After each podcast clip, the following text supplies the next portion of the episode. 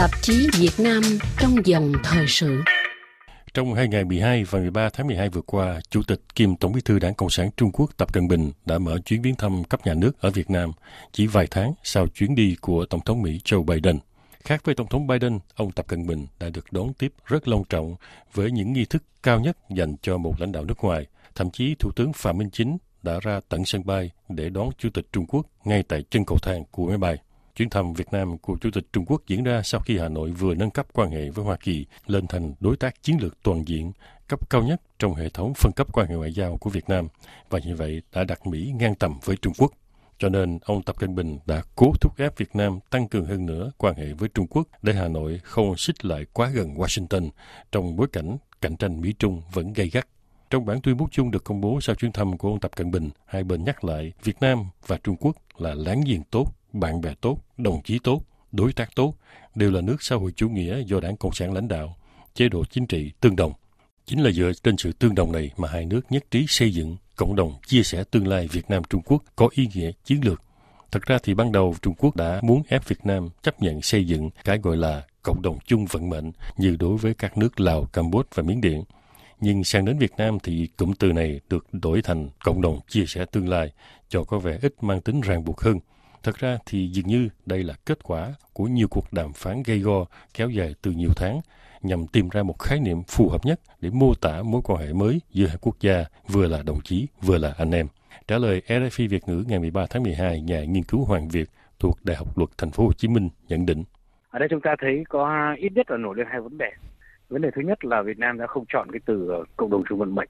Cho đến nay, Việt Nam là quốc gia thứ 8 của Đông Nam Á tham gia vào cái gọi là cộng đồng chung vận mệnh ở Trung Quốc này và cho đến nay trong khối ờ, ASEAN thì uh, trừ ờ, Trung Timor không tính thì còn có hai cái quốc gia đó là Singapore và Philippines là chưa tham gia thôi. Tại sao đến với Việt Nam thì phía Trung Quốc lại đổi thành là cộng đồng chia sẻ tương lai chứ không còn gọi là cộng đồng chung vận mệnh nữa. Một là phía Việt Nam cho rằng nếu mà gọi là chung vận mệnh tức là anh sống thì tôi sống, anh chết thì tôi chết thì như vậy là nó vô hình chung nó đã xác định cái việc Việt Nam sẽ chọn bên. Mặc dù Việt Nam đã đã chính thức tuyên bố là Việt Nam không chọn bên nào cả, cho nên là Việt Nam né tránh, không muốn cái chọn bên.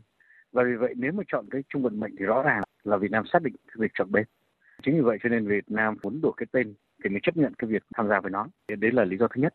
Lý do thứ hai là nói thẳng ra là người Việt Nam không thích trung vận mệnh với kẻ Trung Quốc. Chính vì vậy cho nên là phía Trung Quốc cũng chiều lòng Việt Nam để mà chuyển sang một cái từ khác, đó là cộng đồng chia sẻ tương lai. Thì hai bên đều có những sự nhượng bộ qua lại tôi được biết là trước cái chuyến thăm của Vương Nghị thì đã có rất nhiều cái sự trao đổi giữa hai bên, Việt Nam và Trung Quốc. Và kể cả đến cái chuyến thăm của Vương Nghị để chuẩn bị cho chuyến thăm của Tập Cận Bình này, thì hai bên cũng tiếp tục là có những cái bàn luận nữa. Và có rất nhiều vấn đề hai bên vẫn chưa có thống nhất được, và có lẽ phải đến sau mới thống nhất được. Có lẽ là một trong vấn đề gai góc nhất chính là cái vấn đề về cộng đồng à, chung vận mệnh hay là cộng đồng à, chia sẻ tương lai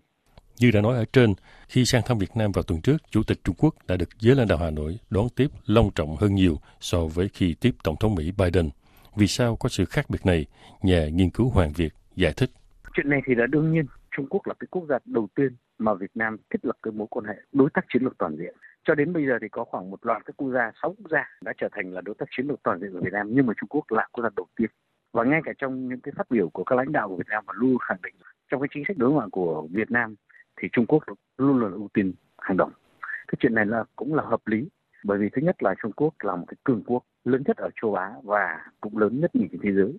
Thêm nữa thì Trung Quốc lại là láng giềng của Việt Nam. Trải qua hàng ngàn năm lịch sử, Việt Nam ở bên cạnh Trung Quốc, Việt Nam hiểu được cái giá của bên cạnh người khổng lồ như thế nào. Ngay cả trong cái giới nghiên cứu Việt Nam thì vẫn nói rằng nếu mà Việt Nam muốn phát triển thì Việt Nam phải hòa bình. Mà Việt Nam muốn có hòa bình thì Việt Nam phải quan hệ tốt với Trung Quốc. Đó là lý do vì sao mà luôn luôn Việt Nam đặt cái vị trí của Trung Quốc lên hàng đầu trong tất cả các chính sách đối ngoại với các quốc gia khác trên thế giới. Thế còn đương nhiên là cái buổi đón tiếp ông Tập Cận Bình so với cả ông ờ, Biden Biden thì có những sự khác biệt. Sự khác biệt ở đây cũng không phải là phía Việt Nam đặt ra, mà qua một số cái tiết lộ đặc biệt của Thứ trưởng Hà Kim Ngọc, bản thân Hoa Kỳ và ông Biden cũng không đòi hỏi những cái chi tiết đó. Như ví dụ như là trải thảm đỏ khi mà đón ông Biden từ sân bay từ máy bay xuống, hoặc là nghi thức bắn 21 phát đại bác cho nên là phía Việt Nam cũng không sử dụng cái nghi thức đó. Thế còn phía Trung Quốc thì họ khác. Điều này cũng cho thấy cái tư duy của Trung Quốc và tư duy của Hoa Kỳ nó khác nhau. Hoa Kỳ cho thấy cái tư duy là đạt được việc mới là quan trọng. chứ những cái nghi thức cũng không phải là vấn đề quan trọng nhưng mà đối với Trung Quốc thì đây là một cuộc gặp mang cái tính chất biểu tượng rất là lớn vừa là hai nước sau chủ nghĩa, vừa là hai nước láng giềng và trong cái lúc này thì bối cảnh là Mỹ Trung đang cạnh tranh quyết liệt cả về vị thế và ảnh hưởng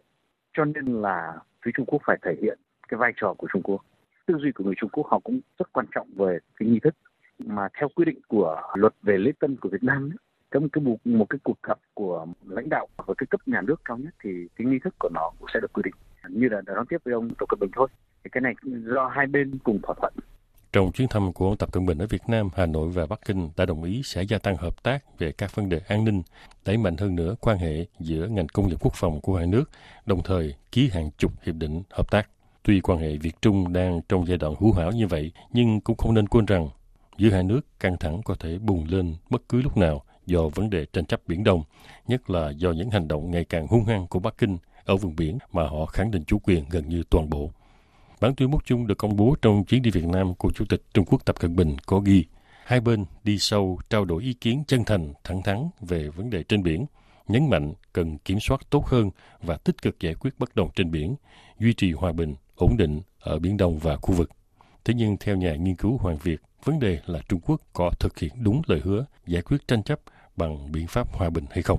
Có hai vấn đề lớn. Vấn đề thứ nhất đó là vấn đề về tranh chấp Biển Đông. Thứ hai là liên quan đến cái việc xuất khẩu hàng hóa của Việt Nam đã nhiều lúc gặp những cái khó khăn rất nhiều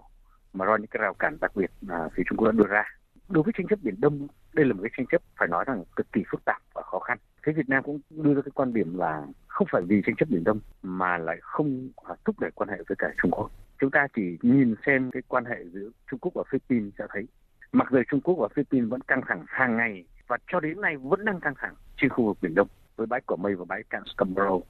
Nhưng mà quan hệ thương mại của Trung Quốc và Philippines thì vẫn không ngừng tăng trưởng. Báo chí Việt Nam có chụp hình ông Tập Cận Bình và Tổng bí thư Nguyễn Phú Trọng cùng ngồi dự tiệc trà. Xung quanh có mấy cái cây tre. Đó cũng là một cái hàm ý của Việt Nam cho thấy cái chính sách ngoại giao cây tre của Việt Nam. Vấn đề Biển Đông thì Việt Nam cũng vẫn, thứ nhất là bảo vệ chủ quyền toàn vẹn lãnh thổ cũng như là những cái quyền Việt Nam được hưởng theo quy định của Công luật biển năm 1982. Đồng thời là tôn trọng hiến trương Liên Quốc trong việc là giải quyết tranh chấp bằng biện pháp hòa bình. Bên cạnh đó thì Việt Nam cũng muốn là có những cái biện pháp nếu bên Trung Quốc với Việt Nam có những cái bất đồng căng thẳng để hai bên có thể tìm ra những cái kênh để mà đối thoại, để mà nói chuyện để nó giảm bớt cái căng thẳng. Ví dụ như là có những kênh chính phủ hoặc là kênh ngoại giao nhân dân hoặc là kênh giữa hai đảng cộng sản với nhau. Đó cũng cho thấy là Việt Nam cũng muốn giải quyết tranh chấp bằng biện pháp hòa bình và muốn thỏa hoãn với cả phía Trung Quốc. Đương nhiên, tranh chấp biển đông là một cái vấn đề cực kỳ phức tạp và khó khăn, cho nên cũng không phải vì thế mà không thúc đẩy những quan hệ khác. Đặc biệt là quan hệ về kinh tế thương mại là hai giữa hai Việt Nam và Trung Quốc là còn rất nhiều cái dư địa để phát triển. Và tại sao hai quốc gia lại không tận dụng nó? Có lẽ là vấn đề tranh chấp biển đông vẫn là một cái vấn đề sẽ còn tồn tại trong tương lai. Đương nhiên là phía Việt Nam đang cố gắng để tìm kiếm, tức là giải quyết nó bằng biện pháp hòa bình và qua những biện pháp đối thoại với nhau. Nhưng mà cái đấy cũng còn phụ thuộc vào phía Trung Quốc nữa. Mặc dù phía Trung Quốc cũng đã có những cái tuyên bố cũng tương tự như phía Việt Nam, tức là giải quyết tranh chấp bằng biện pháp hòa bình, tôn trọng luật pháp quốc tế trong đó cũng luật biển và hướng tới việc xây dựng một cái bộ COC tức là bộ quy tắc ứng xử trên biển Đông thế nhưng mà chúng ta cũng không chắc được là Trung Quốc sẽ có giữ được đúng cái lời hứa của họ không và nếu mà nó xảy ra thì chắc có lẽ chúng ta cũng sẽ xem Việt Nam sẽ ứng xử trong trường hợp này như thế nào. Thực ra thì một trong những lý do khiến Việt Nam và Trung Quốc thắt chặt hơn nữa quan hệ song phương đó chính là cả hai nước đều quan ngại cái gọi là các thế lực thù địch bên ngoài và sự cần thiết phải bảo vệ sự ổn định trong nước, thể hiện qua thỏa thuận mới về an ninh được ký kết nhân chuyến viếng thăm của Chủ tịch Tập Cận Bình. Theo một nhà phân tích Trung Quốc được nhật báo Hồng Kông South China Morning Post trích dẫn ngày 14 tháng 12, Bắc Kinh và Hà Nội đã đồng ý tăng cường hợp tác quốc phòng và an ninh, đặc biệt là về an ninh chế độ và an ninh thể chế. Đây là lần đầu tiên hai nước đề cập đến an ninh của chế độ trong một tuyên bố chung như vậy. Cụ thể là hai bên sẽ tăng cường giao lưu tình báo và phối hợp chia sẻ kinh nghiệm, hợp tác trong các vấn đề chống can thiệp, chống ly khai, phòng chống diễn biến hòa bình, cách mạng màu của các thế lực thù địch, phản động